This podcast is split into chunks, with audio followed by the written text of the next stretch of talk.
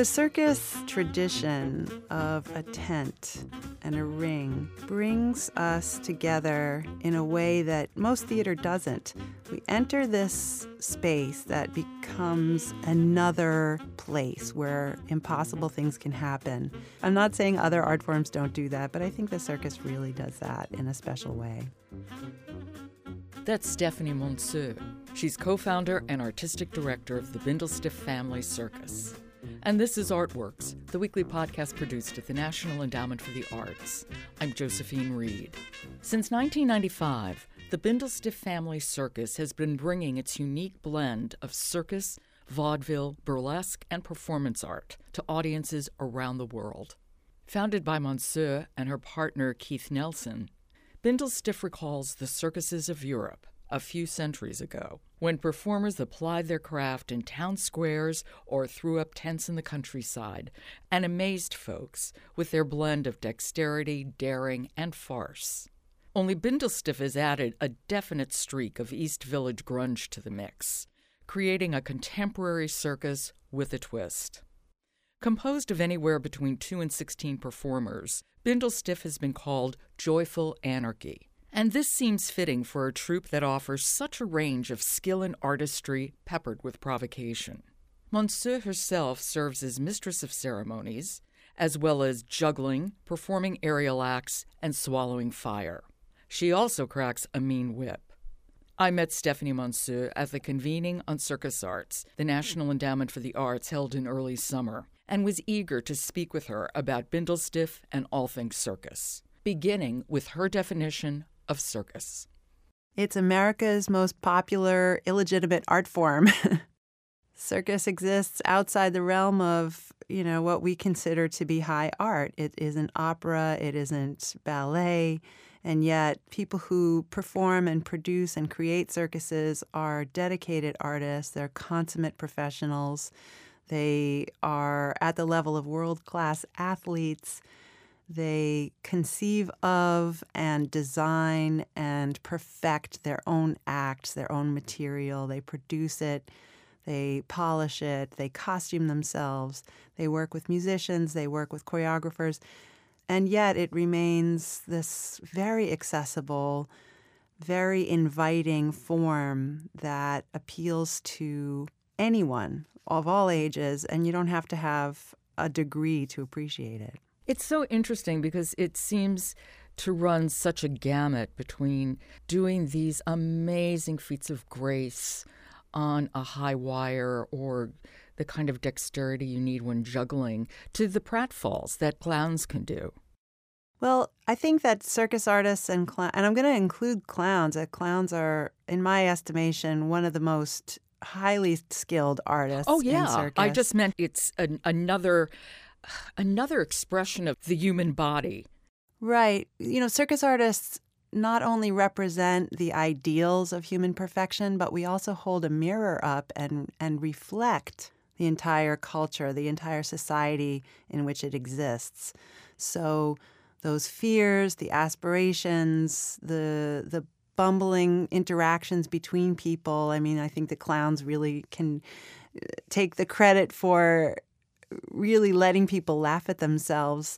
But the acrobats, the the artistes, the wire walkers, the contortionists, the ring mistress, the ringmaster, those characters, those artists let people see their highest self and project their own dreams onto another human that's achieving that. It makes it kind of reachable in a way. Yeah, as you see somebody literally flying through the air and it's a live performance. No CGI.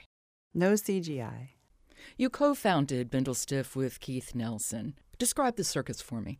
The Bindlestiff Family Circus is a group of friends who came together in the early 1990s, drawn by a common appreciation for the art and spectacle of circus, and also a common background in non traditional performance. There was a really interesting performing arts scene in the in the East Village in the 80s and 90s and a lot of the early Bindlestiffs came right out of that scene. And how did you get interested in circus arts? Keith and I met each other in 1994, uh, three, I believe, late 1993. I had been a student at FIT. I was a jeweler. I had my own line of jewelry, and I was working as a freelance metalsmith. I had been hit by a car, so I was kind of on hiatus from making jewelry. And I discovered that he was a fire eater and a juggler, which he learned when he was in college. And everything sort of came to a head. It seemed like a really fun way to talk about issues, to poke fun at culture, to press buttons, to pull back the curtain on some taboos, and to have a really great time with a bunch of great friends. Do you remember the first time you did fire eating? I do. I'll never forget it. It transformed my life.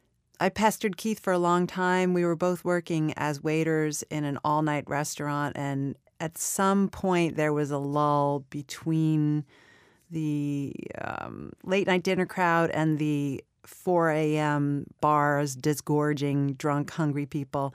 So, probably around 3 o'clock in the morning, we went out into the back alley behind the restaurant. There was some snow softly falling. We stood by the dumpster. He dipped the torches. I remember the scrape of the lighter as he clicked, and the torch just jumped to life with this huge, what seemed to be a huge flame, and the smell of the flammable fluid. And he said, All right, it's time. And I remember how terrified I was. It was kind of this time stopped. I had been really dreaming about learning how to do this. And I'd been working with fire as a jeweler in lots of capacities, but this was really different. This was very intimate. And I know how powerful fire is, it's an elemental force. I had tremendous respect for it. So I was really scared, but I put the torch in my mouth, I closed my mouth around it, and that was it. I was literally, it just sort of lit something inside of me. And from that day onward, we made plans to go to Mardi Gras and street perform. Uh, we went to LA, we went to San Francisco, we, we performed in bars and nightclubs there, and we never went back to that waitering job. That night really ignited the the flame of, of what is Bindlestiff today. That's so interesting. And I, how did you not burn your mouth? well, there's there's technique involved. you don't just um, you know stick something into your mouth without understanding the, the chemical properties of of the the fuel that you're using, the environmental conditions, the technique of how to do it safely. There's a lot to it, and every fire eater does sustain some serious burn at some point in their career because again, it's very dangerous and it's an element that must be respected. But if you work with it respectfully and with some preparation, you can do it safely. That's also true, I'm assuming, with sword swallowing, which both you and Keith actually do. I am not a sword swallower, but Keith is, and he's one of I think there are between 70 and, you know, maybe 100 at the most in in the world who actually do it. There are very close ties between all of them. They stay in touch. There are gatherings. It's a tradition that's passed down from person to person. You don't learn it online. There aren't books. There's no how to. Again, it's a technique. It involves years of training and teaching your body to ignore basic physiological responses like the gag reflex. Okay, we talked about fire eating. You've done walking on glass. You've done juggling. You've done high wire. How did you get the training for all this? I think what's interesting about circus, whether whether you come from a traditional circus family or whether you come to it by other channels, which is what many contemporary circus folks would probably say, is that human contact is the primary driver. You share with other people this interest and this passion if you're born into the family, you're going to learn from your relatives who are going to train you safely and thoroughly and carefully and give you as much of the background as they can to make sure that you carry forward a tradition with pride and with dignity. And the same is true with other folks who come to it later. we have to work a little bit harder to find teachers and mentors, but they're out there. And I could probably speak for other folks in my generation who came from outside the circus world that we each sought out and found willing teachers who saw that we were serious, that we had respect for the traditions, and that we had ideas about how to carry it forward. You know, Keith and I certainly didn't bring traditional circus into nightclubs. You know, we put a big spin on things and, and added lots of twists. And maybe that didn't appeal to some folks, more traditional folks. But 25 years later, I think people see how serious we are about the traditions and about the, the history of circus. Today, there are circus schools, and it's much easier if you're an acrobat or a clown to find highly professional, world class teachers to train you. The important thing is that circus survives as a performance tradition, and so that all of these talented young people graduating from circus schools can actually work in real circuses and get the experiences of pounding stakes into the ground, rolling into a city, setting all the equipment up, doing the show, tearing it all down, uh, moving on to the next place. They can get the experience of having to do their act in less than perfect conditions all the flexibility and adaptivity that any live performer has to embody is um, something that also comes with learning this craft. If somebody is going to the Bindlestiff Family Circus, what what can they expect to see? How can I encapsulate? The show will be directly, pretty much in their face. We start with a pre show, so performers will be moving through the audience, interacting with audience members. There will be a live band that will be providing live musical accompaniment, and those musicians are really partners with the artists on the stage, and it's something that you can really feel and see. The artists themselves are enjoying what they do, they're consummate artists their skill is breathtaking. So there will be moments of surprise. There will be thrills, maybe shock. I mean, if sword swallowing is something that I could use as an example, that can be quite shocking to see live oh, yeah. for the first time. There'll be moments of lyrical beauty. There will be moments of nose wrinkling disgust. lots of humor, lots of laughter. And I think what I've heard people say is that they enjoy watching the connection that Bindlestiff artists have with each other. Because after 23 years, Keith and I have had the honor of working with probably over 400 different artists from all over the world. And that's not just a one time only thing. These folks anytime they pass through New York City, they'll look us up, they'll say hello. We try to keep in touch with them. There are core members who work with us over and over. And it's because of those relationships that the unique character of Bindlestiff has taken shape. There's an irreverence, there's a sense of fun, and there's certainly a sense of closeness and trust between the performers that I think is a very tangible part of the experience. Well, Bindlestiff and, and other contemporary circuses as well, it's not performed necessarily in a tent. It can be in a cabaret, it can be in a nightclub. You have to adapt, I would imagine, the show you put on depending on the venue. Right.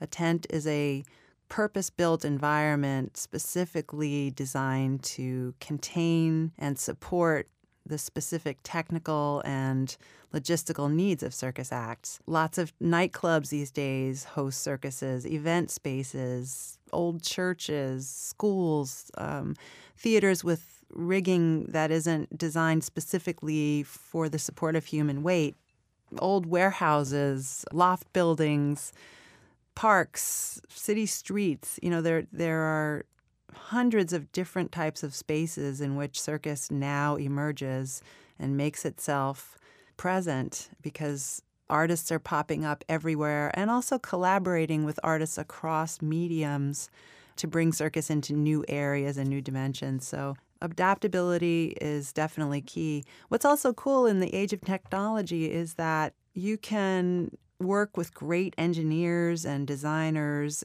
rigging specialists at the click of a button. You can FaceTime with somebody if you're having a technical question. You can speak with somebody in another country to design a piece of rigging or a, or a new apparatus that you've been dreaming about. And this can occur in digital space and then become a material product at some point. So as the world gets smaller, our art form gets, I think, gets enhanced. We can do more, we can work with more people, and we can bring it to more people.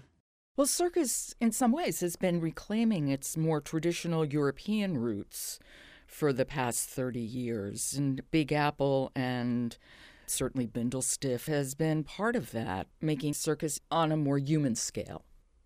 I like the grand, huge spectacle of circus. I think there's something very powerful in that sensory overload that reminds us how small we are but I'm also a huge fan of the intimate experience of performing circus in a cabaret where the trapeze artist literally stretches her leg to nearly brush the shoulder of somebody seated at a table. That kind of intimacy and visceral, up close interaction between audience and performer is really exciting for everyone involved.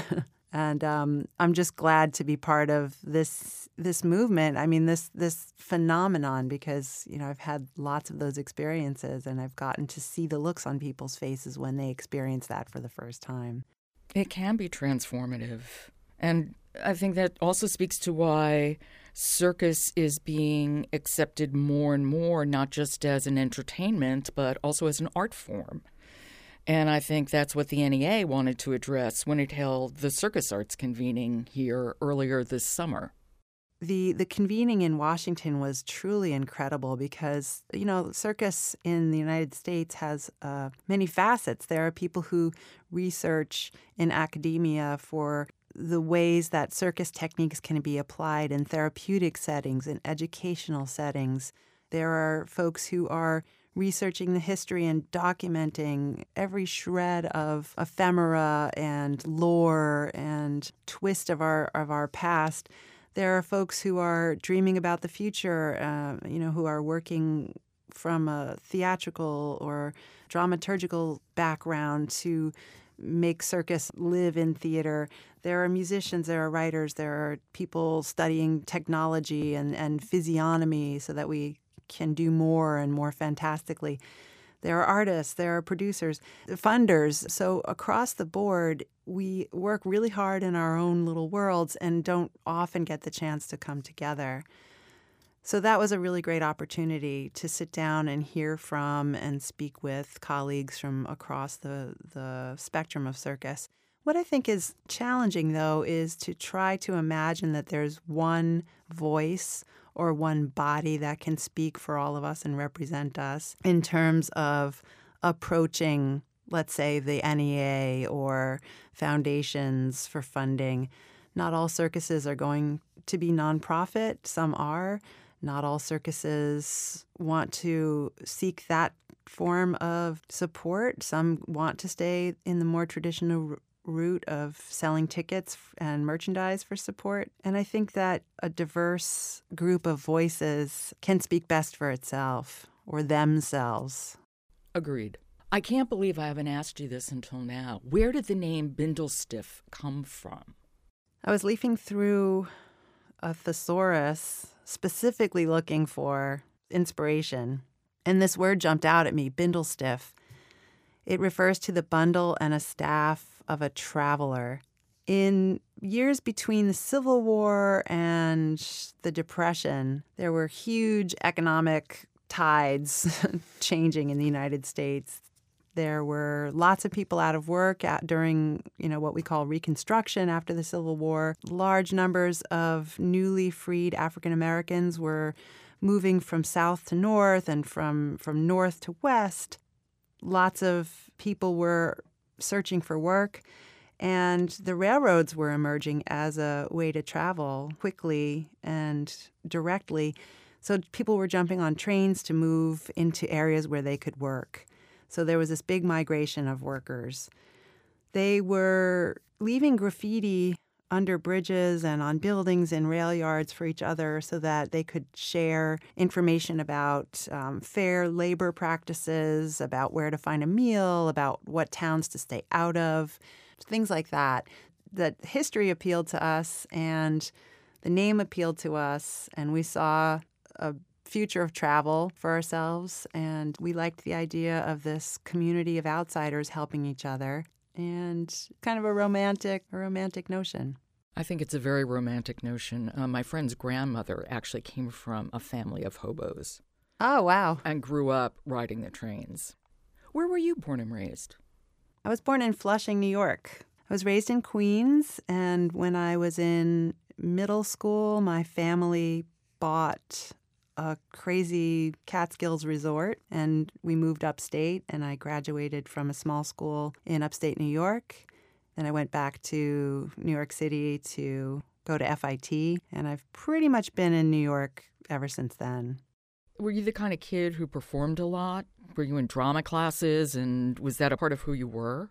Definitely. I was also an athlete and I also loved art and making things and drawing and just creating things with my hands. So for me, the circus really brings all of those things together in the most satisfying way. I also love working with youth and teaching. And when we bought a home in Columbia County, Hudson, New York in 2005, I moved into a community with no connections at all. I wanted to get to know my community. So I figured, oh, I know how to do circus, so maybe I can teach at this youth center. And that's turned into a really amazing situation. I feel very much a part of the community. I feel like it was a really great way to avoid being a gentrifier because I didn't just move in and parachute down in there with something. I, I offered what I know how to do, and people accepted and, and wanted it and got excited about it. I partner with a lot of other arts organizations and human service organizations to make sure that it's accessible and free for kids. So that's that's another aspect that I didn't foresee in the past. I never thought I would be a teacher, but I love it. I'm sure the kids love it too. They seem to have a good time. In fact, we just performed in a festival this past weekend and I had some teenagers walking on stilts in a parade, and I had a group of about 13 middle school age kids tumbling and walking on tight wires and juggling and performing on a trapeze and making big, beautiful pyramid all together. And ultimately, whether or not they run away with the circus, I hope that they take away from that experience the fact that they were able to build something cool by working with a group of other people, that they were able to push themselves to try things that seemed really difficult, and that they were able to perform this all for their own community in a show that they created themselves hopefully that empowers some of them. You said in an interview that circus was about building community. And I know you just gave an example with the work you're doing with the kids. Did you mean that in a, a more generalized way as well? That there's something inherently community building in circus? I do. I think first and foremost, if I can get a little philosophical. Go right The circus tradition of a tent and a ring brings us together in a way that most theater doesn't. We enter this space that becomes another place where impossible things can happen. And we're seated around a ring, and so we can look directly across that ring and see other people just like us. When we see the performers in the ring, we see what we could hope for, which is to achieve great things, fearlessness, acts of incredible skill. So, in a sense, it sort of reinforces this idea that we need each other, that we that we are capable of great things, and we're experiencing something together with other people that brings us to a state of awe and of appreciation, of joy. And that's something that's really special.